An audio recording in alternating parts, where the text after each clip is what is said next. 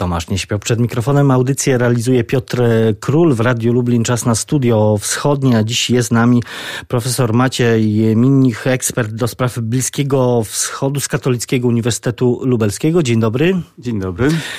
Panie profesorze, cały świat y, patrzy na to, co się dzieje już od ponad y, tygodnia na Bliskim Wschodzie. Zresztą trudno się dziwić, y, bo po tym jak okazało się, że Amerykanie zabili irańskiego generała Sulejmaniego i w oczekiwaniu potem na, na tą ewentualną reakcję czy, czy akcję odwetową Iranu właśnie, no cały świat w pewnym momencie jednak zamarł w oczekiwaniu właśnie na, na to, co się może wydarzyć. To widmo takiego otwartego konfliktu. Mm, no, no, niektórzy uważali, że było bardzo realne. Z kolei w środę po przemówieniu prezydenta e, Stanów Zjednoczonych Donalda Trumpa, no, te nastroje i emocje nieco y, opadły. No właśnie i, i, i co my po tym wszystkim wiemy, czy rzeczywiście sytuacja na Bliskim Wschodzie e, e, już jest opanowana, te emocje zostały stonowane i mm, jednak dążymy do deeskalacji tego konfliktu, jak e, prognozują, prognozuje wielu ekspertów? Stwierdzenie, że sytuacja jest opanowana, to z pewnością zbyt dużo. Po pierwsze, przez kogo i w jaki sposób. Na pewno rzeczywiście groźba wybuchu y, konfliktu zbrojnego y, była duża. Tak? Co do tego nie ma wątpliwości, bo śmierć generała Sulejmaniego rzeczywiście była, no, najłagodniej mówiąc, bardzo ryzykownym krokiem ze strony mm, Amerykanów, znaczy zabójstwo jego. Jest oczywiste, że to był człowiek bardzo ważny, szef sił Al-Quds, czyli takich no, sił który, irańskich strażników rewolucji, którzy działali na zewnątrz, czyli takie siły specjalne, sił specjalnych można powiedzieć. I to takich, które działały no, w, tych w tych rejonach, gdzie są konflikty. To znaczy wiadomo, że Al-Quds jest zaangażowany w konflikcie izraelsko-palestyńskim, jest zaangażowany w konflikcie syryjskim, jest zaangażowany w różnych e, walkach, czy w, na przykład z państwem islamskim w Iraku, walcząc z państwem islamskim, żeby nie było wątpliwości, bo czasem szczególnie po wystąpieniach polityków amerykańskich, wydaje się, jakby to strona irańska wspierała państwo islamskie. Trzeba podkreślić, Iran zawsze państwo islamskie zwalczał. Zresztą czasem wspólnie z Amerykanami. To coś, co może nam troszkę w tym obecnej sytuacji wydawać się dziwne, ale, ale były takie momenty, kiedy y, milicje szyickie y, zbrojone i szkolone przez Iran współdziałały z armią amerykańską, walcząc z państwem islamskim. To było całkiem niedawno. Y, no i oczywiście w Jemenie. Y, zatem bez wątpienia y, generał Sulejmani y, był zaangażowany w tych miejscach, w które z perspektywy amerykańskiej no, przeszkadzały, można powiedzieć, interesom amerykańskim i y, może nawet bardziej interesom izraelskim, tak? poczuciu bezpieczeństwa Izraela.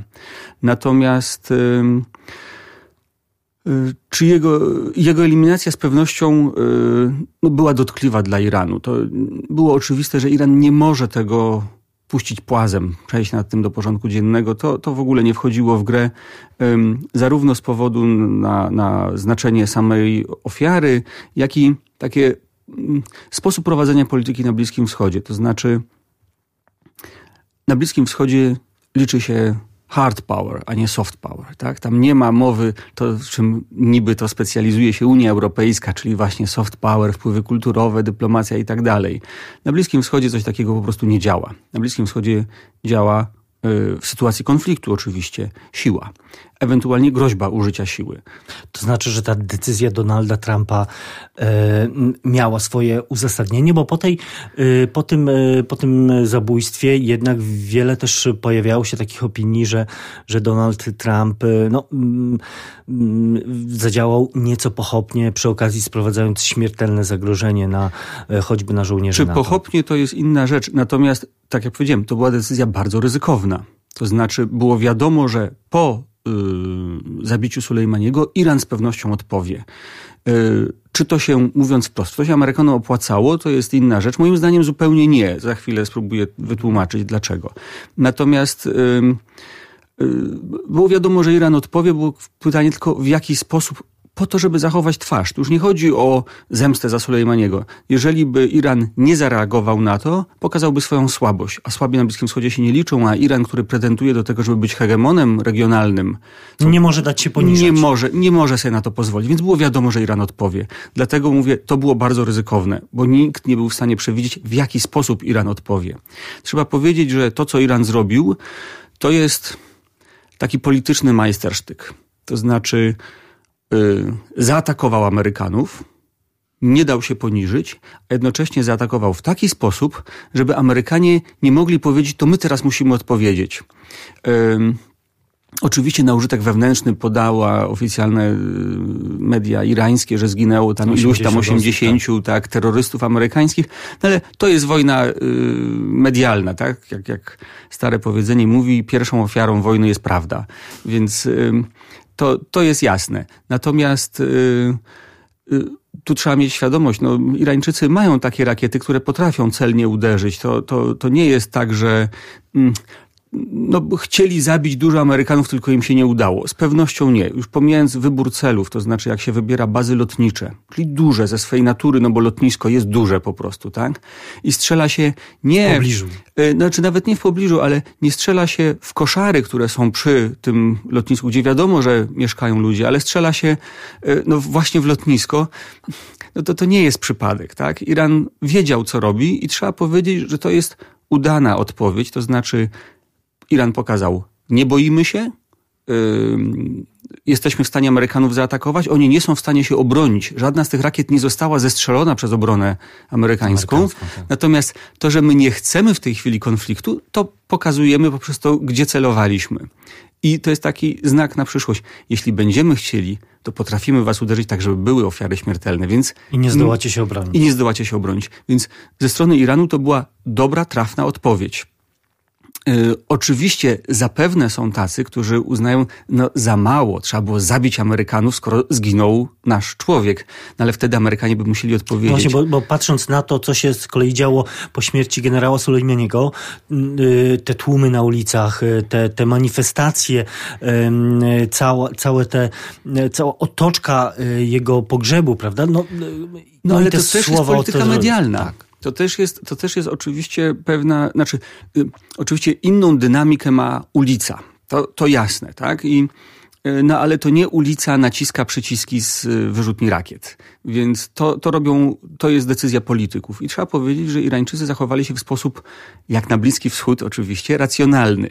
Ja wiem, że brzmi to trochę paradoksalnie, czy racjonalne jest ostrzeliwanie rakietami innego kraju, tak? No, w Europie to jest nie do pomyślenia. Tam tak się prowadzi politykę i jak na Bliski Wschód to było postępowanie, tak jak mówię, dość y, racjonalne. Ale zdaje się też, że Donald Trump y, y, zrozumiał y, ten sygnał Iranu także, no bo po tym y, jego wystąpieniu, czy z tego jego wystąpienia y, wprost właśnie wynikało, że raczej ten konflikt będzie łagodzony, i wyciszany. Tak to znaczy na tym poziomie, oczywiście na poziomie militarnym, na poziomie bo konflikt militarnym. sam w sobie oczywiście istnieje i będzie istniał dalej. Bo tak naprawdę to no, pomijając jakby te wydarzenia bieżące, które się y, działy w tym tygodniu, to no, trzeba sobie zadać pytanie, dlaczego? Po co Amerykanie zabili Sulejmaniego? Y, po co podjęli to ryzyko? I jaki jest ich cel? I z drugiej strony, jaki jest cel Iranu? Bo to tak naprawdę jest podstawowe pytanie. Do czego dążą te dwie przeciwne strony? Przed odpowiedzią prezydenta Trumpa można było e, założyć jakby dwie możliwości, że Amerykanie e, albo chcą osłabić po prostu e, Iran w regionie i osłabić jego zewnętrzne wpływy, albo druga, drugie założenie, które zresztą jest oficjalnym elementem polityki amerykańskiej. Trzeba mieć świadomość, że Stany Zjednoczone nie ukrywają nawet tego, że Stany Zjednoczone chcą po prostu zmiany reżimu w Iranie. E, czyli dążą do zmiany rządu e, w Iranie.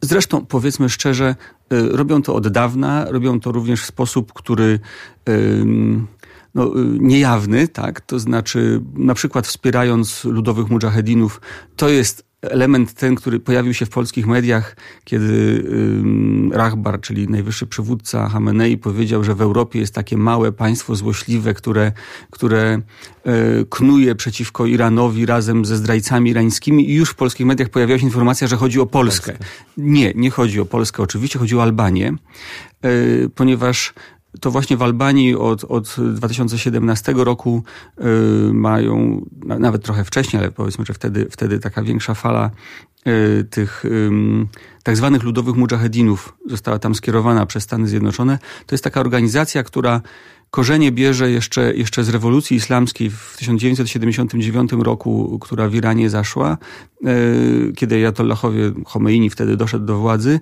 Oni się temu przeciwstawiali, ostatecznie poniekąd dążyli do powrotu szacha.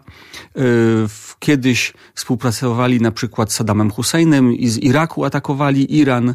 Po klęsce Husseina ostatecznie no, ulegli osłabieniu i takiej pewnej zmianie, bo oni mieli taką strukturę trochę quasi sekty.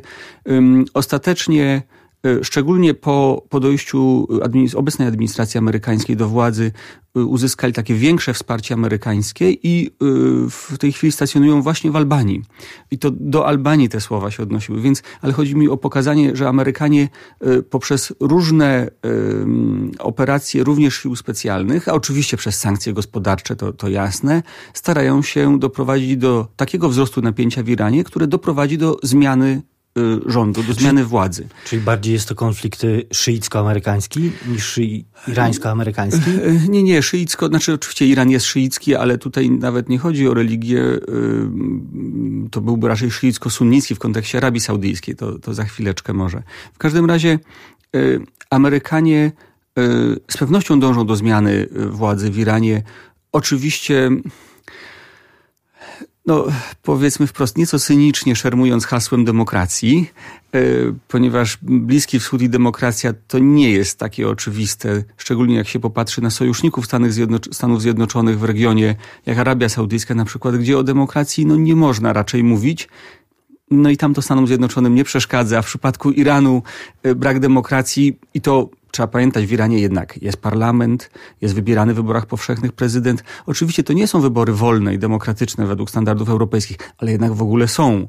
Natomiast w wielu krajach Bliskiego Wschodu w ogóle no, ich nie ma, więc więc to, to użycie demokracji jest, jest użyciem, tak powiedzmy otwarcie. Ale tak czy siak, yy, chodzi o zmianę władzy w Iranie na taką, która będzie bardziej po prostu sprzyjała interesom amerykańskim. No i to można powiedzieć, no to jest normalna gra interesów, tak? Każde państwo na świecie tak postępuje. Chciałoby, żeby w innych krajach były państwa, rządy, które przychylne. Przychylne, no to oczywiste. Wobec tego można to zrobić na dwa sposoby. Obama próbował w jakiś sposób dogadać się z Iranem i choć polityka Obamy na Bliskim Wschodzie nie budzi mojej, że tak powiem, fascynacji, y, to akurat w tym wypadku uważam, że to, to jest słuszna droga. Trump przyjął inną y, opcję, to znaczy no, raczej zmuszenia Iranu do zmiany polityki, a nie dogadywania się poprzez wystąpienie z JCPOA, czyli tej umowy y, irańsko-światowej, no, tak. y, poprzez nałożenie sankcji, a teraz poprzez y, no, takie powiedzmy powstrzymywanie również zbrojne. Jeżeli by Iran odpowiedział mocno, mogłoby rzeczywiście dojść do konfliktu, czyli ta polityka amerykańska, mówiłem, że była ryzykowna, bo mogła doprowadzić do konfliktu niepełnoskalowego w sensie takiego, że nie wiem, Stany Zjednoczone nie zdecydowałyby się na inwazję Iranu, bo o tym nie ma mowy. To jest zbyt duży kraj, zbyt ludny, zbyt silny jeszcze z takimi warunkami geograficznymi, że okupacja Iranu w ogóle nie wchodzi w grę. Znaczy to, to, to byłoby dla Amerykanów... Nie sprawdziłoby się to, co się sprawdziło, czy, czy próbowano sprawdzić w Iraku. To, to zdecydowanie nie, był, nie miałoby szans. Tak? To byłby taki drugi Wietnam i to bolesny dla Stanów Zjednoczonych i Amerykanie z tego zdają sprawę. Wobec tego ym, próbują to próbują to zrobić w taki sposób, żeby y, zmusić Iran do, do zmiany y, polityki. Y, ale jednak okazuje się, nie chcą przekroczyć tego progu wojny. Tak? Prezydent Trump tutaj się zatrzymał i słusznie. E, czyli wobec tego jest druga opcja. Chodzi nie o zmianę rządu, ale tylko o ograniczenie wpływów na zewnątrz, e, tych, które Iran ma w tak zwanym szyickim półksiężycu, czyli e, Irak, Syria, Liban. To jest to, to co mm, te kraje, gdzie są szyici albo szyici wprost rządzą. No i teraz w jaki sposób to można zrobić? No na przykład zabijając Sulejmaniego, który no, tą politykę irańską w tych krajach no, był takim symbolem, prowadził. Prawda? Oczywiście. Bardzo istotny. No i to jest ta opcja, można powiedzieć, z perspektywy naszej polskiej, czy szerzej europejskiej, pozytywna, bo ona nie doprowadzi do wojny. Tak? Ograniczenie wpływów, czyli y, próbowanie kontrowania tych, tych wpływów irańskich ma miejsce od dawna. Y, I tu również drogą zbrojną, no tutaj przede wszystkim ze strony Izraela, bo Izrael y, od dawna, od, od lat prowadzi setki nalotów, to nie, nie dziesiątki, ale setki nalotów na cele y, czy to bezpośrednio irańskie, czy to sojuszników Iranu y, w Syrii i w Iraku, mm, a również w Libanie. Y, no i tu można powiedzieć, to mamy pewien konstans, stałą. Tak? To, to, to nie powodowało wybuchu wojny, przynajmniej jak na razie. Panie profesorze, pan, no właśnie, otwartego konfliktu y, y, raczej nie będzie, y, ale tak jak pan powiedział, Stany Zjednoczone no, próbują choćby tymi sankcjami właśnie wpływać na decyzje irańskich władz.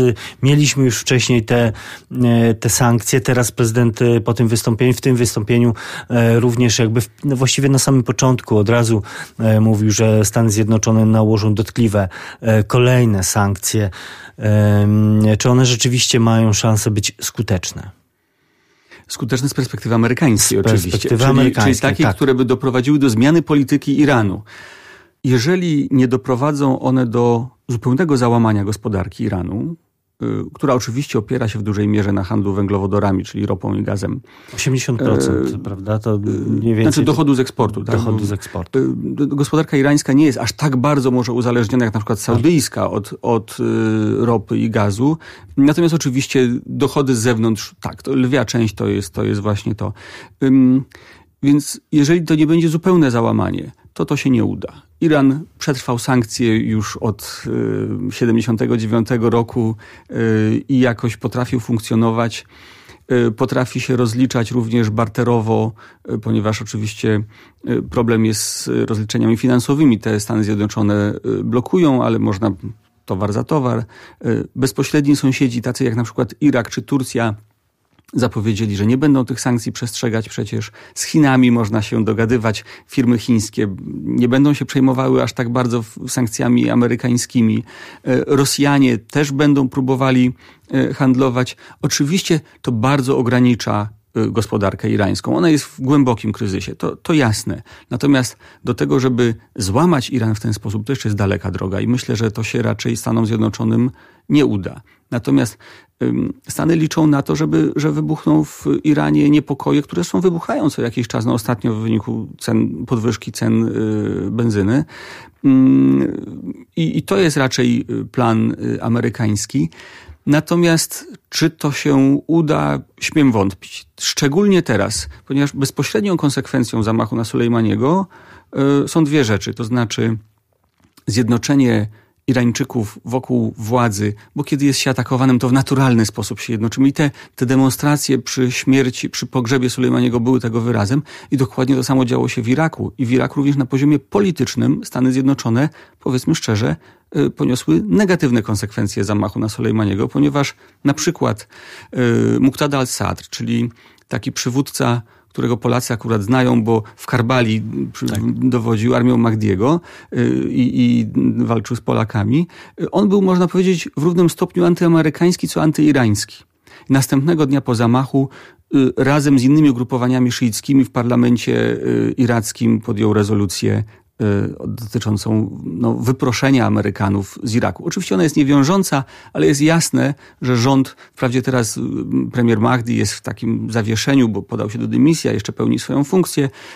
Tym niemniej, jaki rząd by w Iraku nie był, to on za chwilę zwróci się do Amerykanów z oficjalną prośbą o opuszczenie tego kraju. I teraz z perspektywy amerykańskiej, kraju demokratycznego i szermującego hasłami demokratycznymi, pozostawanie ze swoimi bazami wojskowymi w kraju, który mówi w oparciu was. o demokratyczne wybory, bo w Iraku były naprawdę demokratyczne wybory. I ten rząd demokratycznie wyłoniony mówi, nie chcemy was i zostanie tam no jako kto? Jako okupant? No, to jest bardzo niezręczna sytuacja dla Stanów Zjednoczonych. I to jest ten negatywna konsekwencja y, i myślę, że tutaj Amerykanie nie docenili tej sytuacji, to z pewnością źle się dla nich odbije. Pewnie zostaną w Kurdystanie irackim, tak? W, bo, bo tam... No, bo tam mają sojuszników. Tak, Kurdowie tam nie bardzo mają do kogo się zwrócić, no bo nie do Turcji, nie do Iranu. No raczej z Bagdadem też miewali napięte stosunki, co na przykład było widać, kiedy, kiedy władze w Bagdadzie odebrały im Kirkuk. Wobec tego no, zostają i Amerykanie, mimo tego, że Kurdowie, na przykład syryjscy, no, na tym sojuszu z Amerykanami trochę się, można powiedzieć, no, przejechali. No, były tak, były tak, te oskarżenie, więc... że zostali zdradzeni wręcz. No, Amerykanie pozwolili na inwazję turecką, tak? Na, na, na, północną Syrię. Ale to też pokazuje, jak bardzo skomplikowana sytuacja w tamtym rejonie świata y, funkcjonuje już od, od wielu lat i, i właśnie o tym y, właśnie szerzej y, problemie chciałbym porozmawiać w drugiej części naszej rozmowy. Wracamy za kilka chwil. W studiu wschodnim wracamy do rozmowy z profesorem Maciejem Nichem, e, ekspertem do spraw Bliskiego Wschodu z Katolickiego Uniwersytetu e, Lubelskiego. Rozmawiamy w kontekście wydarzeń na e, Bliskim Wschodzie mm, i, tego konfliktu irańsko-amerykańskiego. Sporo tych wydarzeń przyniosły te, te ostatnie dni od e, wielkiej eskalacji e, tego konfliktu po, po jego łagodzenie. Ale chciałbym teraz, panie profesorze, żebyśmy spróbowali, właściwie mam taką prośbę do pana profesora, żeby wyjaśnił naszym słuchaczom, o co tak naprawdę chodzi na Bliskim Wschodzie, bo E, e, jednak to, to nie jest e, taka zero-jedynkowa sytuacja. Walka o wpływy w tamtej części świata toczy się od lat. No właśnie, o co chodzi? Najprościej rzecz ujmując, chodzi o dominację, o hegemonię. Na Bliskim Wschodzie jest trzech lokalnych graczy, którzy starają się no, zdobyć jakąś regionalną przewagę. To jest Turcja, Iran i do pewnego stopnia Arabia Saudyjska. E, to są największe, najsilniejsze kraje w regionie. Turcja to jest 80 milionów, z grubsza, Iran 80 milionów, Arabia Saudyjska dużo mniej, dwadzieścia kilka milionów, za to z e, większym potencjałem e, ekonomicznym ze względu na sprzedaż ropy, choć z dużymi problemami gospodarczymi ostatnio, to, to inna rzecz. I te trzy kraje starają się wzajemnie szachować i zwiększyć swoje wpływy.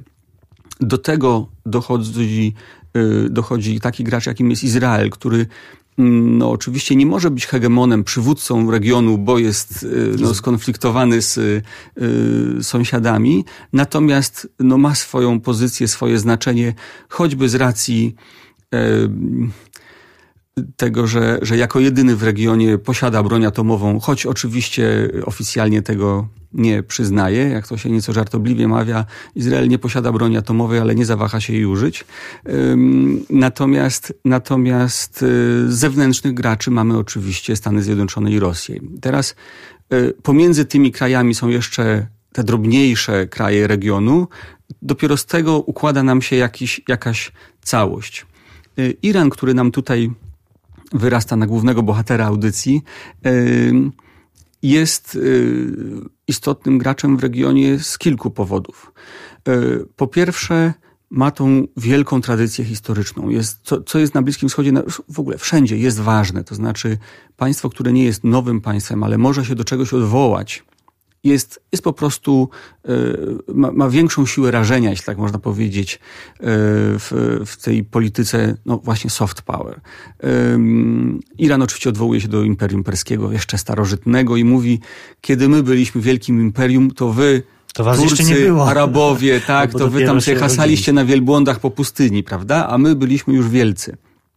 E, I I zawsze Persja, jako ten poważny gracz bliskowschodni, istniał. Turcja, oczywiście z wielką tradycją Imperium Osmańskiego, teraz przywracaną przez prezydenta Erdoana, nieprzypadkowo oczywiście, też ma swoje znaczenie. Arabia Saudyjska z kolei chce być tym głównym państwem wśród krajów arabskich, bo proszę zwrócić uwagę, Iran to są Persowie, Turcja Turcy, no choć nie tylko, ale, ale powiedzmy.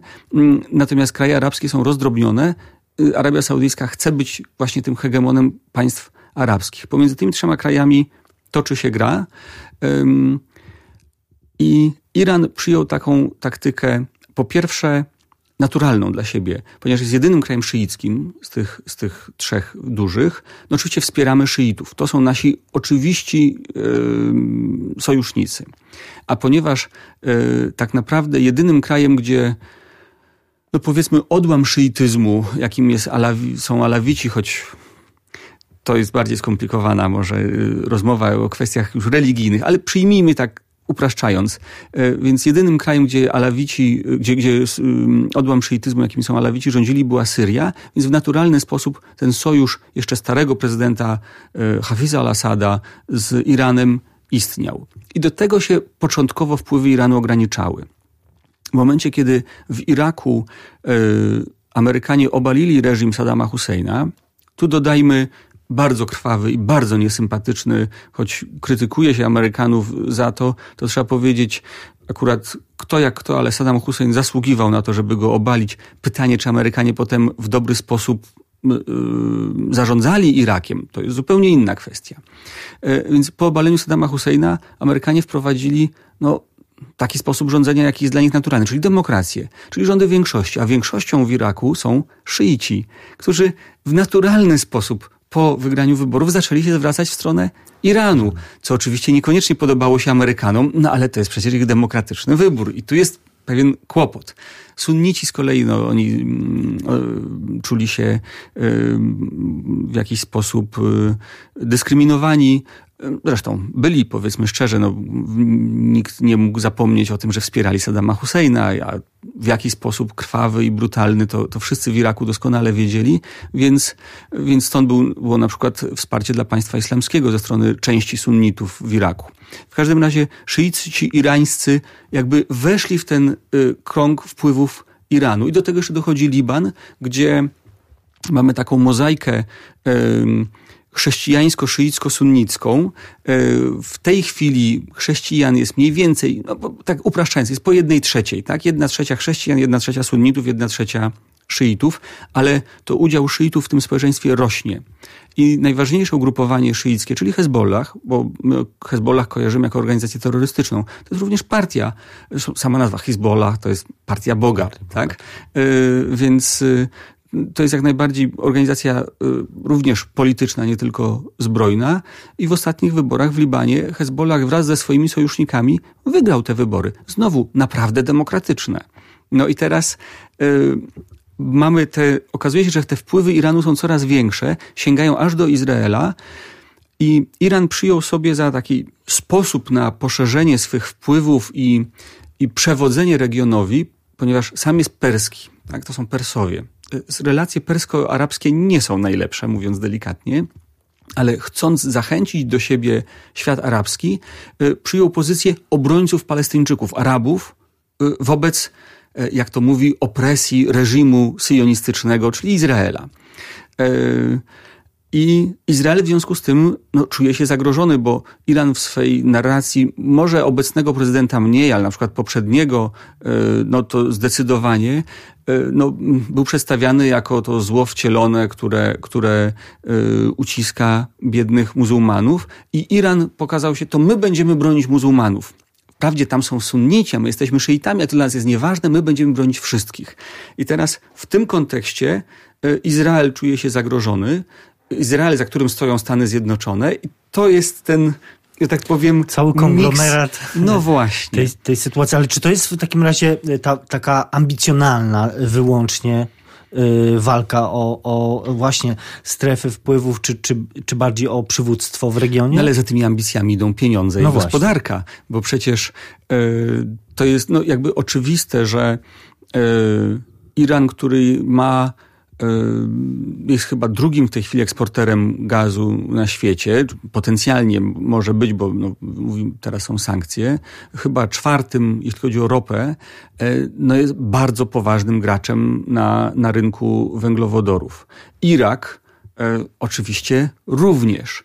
Syria wprawdzie nie ma aż tak dużych złóż, no ale z perspektywy Iraku i Iranu jest tym dojściem do Morza Śródziemnego. To trzeba pamiętać, z Iraku jest wielki ropociąg yy, właśnie nad Morze Śródziemne, który jest wyłączony od wielu lat w wyniku yy, właśnie walk na przykład z, z państwem islamskim, no ale on jest. No i malutki może Liban, ale, ale jednak istotny z tego powodu, że, że tam się właśnie ścierają mm, wpływy różnych krajów. Liban jest troszkę takim krajem, jak w czasach zimnej wojny w Europie była Austria takim trochę pomiędzy, gdzie wszystkie wywiady, wszyscy mają swoje y, y, jakieś tam komórki i to tam bardzo wiele rzeczy się rozgrywa i, i ściera i nie przypadkiem w tym Libanie no, od dawna spokoju y, nie ma. Wobec tego y, Oczywiście za wpływami politycznymi idą wpływy gospodarcze, idą pieniądze, a z kolei pieniądze można przełożyć na to, żeby na przykład y, kupować uzbrojenie, czy wysyłać uzbrojenie. No i to jest na przykład z perspektywy teraz trzeciego z tych graczy, czyli Arabii Saudyjskiej, y, kwestia Jemenu, gdzie mamy znowu taki miks szyicko-sunnicki, ponieważ plemię Huti to są Zajdyci, czyli znowu taki inny odłam szyityzmu. Oni dawniej rządzili Jemenem, tak tradycyjnie, w, w, patrząc z perspektywy historycznej. Mm, natomiast no, w XX wieku, większość tego wieku już, już rządzą, rządzą sunnici, których jest większość, y, ale to nie znaczy, że, że Huti no, nie chcieliby y, jednak rządzić, tym bardziej, że Jemen był przecież przez długi czas podzielony na północny i południowy. Wobec tego Huti, mając, czując za sobą wsparcie Iranu, choć z powodów czysto wewnętrznych, bynajmniej nie dlatego, że Iran ich tam w jakiś sposób zmobilizował do tego, ale ale bez wątpienia mają wsparcie, e, no właśnie na przykład Al-Quds, e, doprowadził do rebelii, do wojny, którą wydawało się, że, że przy wsparciu tak wielkiego państwa, jakim jest Arabia Saudyjska, bez problemu uda się zgnieść. No i od 2015 roku ta wojna trwa i tak naprawdę jest w impasie i to skądinąd jest no, ogromna porażka Arabii Saudyjskiej, również wizerunkowa, właśnie na Bliskim Wschodzie bardzo istotna, bo ona pokazuje, że Arabia Saudyjska tak naprawdę tej prawdziwej siły, mimo ogromnych pieniędzy wydawanych na zbrojenia, nie ma, bo nie jest w stanie pokonać takich zwykłych huti, którzy tam z kałasznikowami w sandałkach biegają po górach. Można powiedzieć, no co to za przeciwnik? No jednak dla Arabii Saudyjskiej okazał się no, nie do pokonania. Yy, więc, więc to jest ten kolejny element układanki. Arabia Saudyjska zdając sobie sprawę, że na zapleczu ma taki konflikt, ale przecież ma taki problem również wewnątrz, ponieważ w samej Arabii Saudyjskiej jest no co najmniej 10% szyitów, jeśli nie więcej, nie ma oficjalnych danych, nie, nie prowadzi się takich spisów, ale wiemy, że, że tyle przynajmniej jest. Oni są z jednej strony w regionie Jizan, czyli właśnie przy przy Jemenie, ale z drugiej strony w absolutnie kluczowym dla Arabii Saudyjskiej e, tak zwanej mm, prowincji wschodniej, czyli blisko Zatoki Perskiej, gdzie akurat są główne złoża ropy naftowej. I gdyby szyici w tamtym regionie się zbuntowali przeciwko królowi w Riyadzie e, i w jakiś sposób Y, weszli w, w, sojusz z Iranem, to dla Arabii Saudyjskiej jest koniec. Tak? To zostaje im pustynia bez ropy. No, to, to jest katastrofa. No i Mekka na, na zachodzie. Więc dla Arabii Saudyjskiej to jest nie tylko spór ambicjonalny, to jest kwestia być albo nie być tak, dla, króla, dla króla w Riyadzie. No i to już widzimy, że to nie chodzi o to, kto jest silniejszy, tylko kto po prostu realnie ostanie się w tym Y, sporze bliskowschodnim i kto będzie rządził. Panie profesorze, no to skoro y, sytuacja jest y, tak bardzo skomplikowana, jak pan tu przedstawia, to po co jeszcze cały świat, mówię tutaj o tych głównych graczach, mocarstwach zaangażowanych w konflikt bliskowschodni, jeszcze tam tę swoją cegiełkę dokłada, Y, jednak też komplikując ten y, y, obraz dla, dla nas, obserwatorów, dla, dla także dla laików, czy właśnie, no, czy... Cały świat to chyba mm, przesada. Znaczy tak naprawdę w tej chwili grają tam dwaj duzi gracze z zewnątrz, czyli Stany Zjednoczone i Rosja. Chiny powoli się przypatrują i coraz dalej wchodzą, ale jeszcze tak powiedziałbym w, w taki chiński sposób delikatny, bardziej może gospodarczy. Na przykład oni w tej chwili są głównym odbiorcą ropy irańskiej y, wobec, wobec nałożonych sankcji. Przede wszystkim y, Stany Zjednoczone, a szczególnie pod zarządem tej administracji, prezydenta Trumpa, prowadzą politykę na Bliskim Wschodzie zbieżną, o ile nie powiedzieć tożsamą z interesami Izraela. E, bardzo głęboko e, te, te powiązania tutaj są i to trzeba nawet powiedzieć, nawet nie z interesami Izraela, ale wprost z interesami Likudu, czyli partii Benjamina Netanyahu.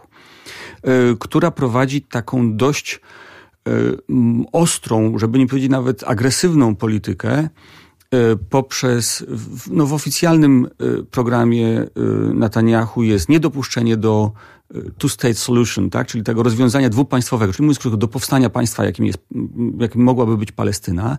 Przeciwnie, w programie jest aneksja terenów y, zachodniego brzegu Jordanu, przynajmniej części, ostatnio mówimy o samej Dolinie Jordanu na przykład, rozwój,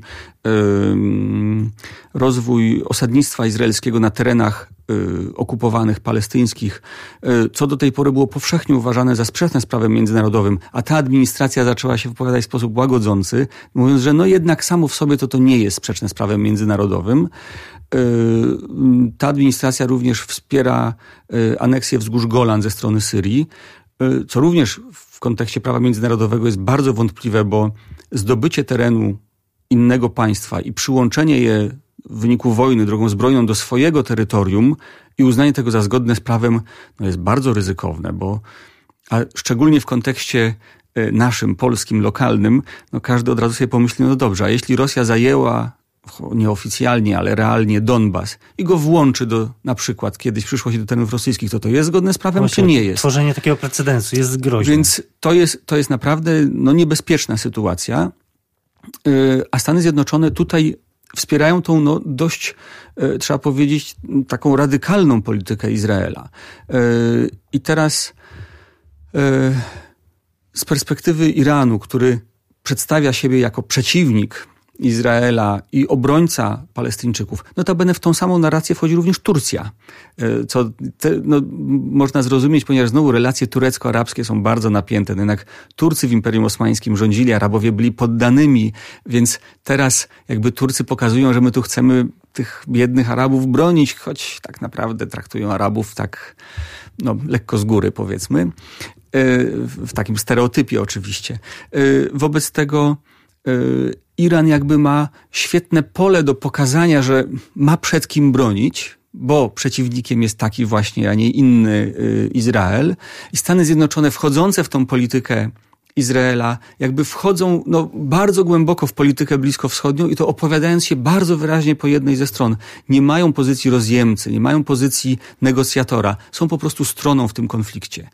E, no i jest Rosja, która z kolei e, ma no, trzeba powiedzieć, wygodną pozycję na Bliskim Wschodzie, ponieważ w odróżnieniu od Stanów Zjednoczonych, które na przykład w czasie y, arabskiej wiosny, na przykład w Egipcie, kiedy wybuchły protesty przeciwko Hosniemu Mubarakowi, tak, prezydentowi, no powiedzmy otwarcie dyktatorowi w, w Egipcie, choć oczywiście wielokrotnie w jakże demokratycznych wyborach wybieranemu, ale mm, to zostawmy. Kiedy wybuchły przeciwko niemu protesty, mimo że był oficjalnie sojusznikiem Stanów Zjednoczonych, e, to prezydent Obama w takim właśnie prodemokratycznym e, podejściu no, poparł tych demo, demonstrantów. E, ponieważ na Bliskim Wschodzie większość państw jest rządzona w sposób powiedzmy otwarcie mało demokratyczny, to każdy z przywódców tego kraju teraz się dwa razy zastanowi, czy warto być w sojuszu ze Stanami Zjednoczonymi, które w razie problemów swojego sojusznika pozostawiają. Natomiast jak zachowała się Rosja? Kiedy wybuchła arabska wiosna w Syrii, protesty przeciwko Basharowi al-Assadowi, to go nie zostawiła, ale przeciwnie, jeszcze go wsparła. To z kim warto trzymać? Na Bliskim Wschodzie ta odpowiedź jest niestety dość oczywista. Oczywiście nie dla wszystkich, bo, bo ponieważ y, Rosja ma dobre relacje z Iranem, wobec tego państwa sunnickie, Zatoki Perskiej z Arabią Saudyjską na czele oczywiście nigdy nie wejdą w daleko idący sojusz z Rosją, bo za tym stoi e, widmo Iranu, więc oni oczywiście są, można powiedzieć, skazani na sojusz z Ameryką, ale z kolei to oznacza pewną współpracę, a w każdym razie brak wrogości wobec Izraela, ale ulica arabska no nie jest w stanie tego przełknąć. Stąd ta współpraca na przykład saudyjsko-izraelska ona istnieje, ale raczej na poziomie takim mało jawnym. I tak, żeby zbyt oficjalnie no nie trzeba było się z tym afiszować, ponieważ tak jak mówię, no y, to, to nie jest do przełknięcia przez, przez większość mieszkańców. A ja mam e, nadzieję, że e, do przełknięcia były, e, była ta dzisiejsza nasza rozmowa, bo myślę, że ona wiele też wyjaśniła w tych niezwykle skomplikowanych e, relacjach, e, które e, wzajemnie wiążą zarówno państwa regionu, jak i światowe mocarstwa.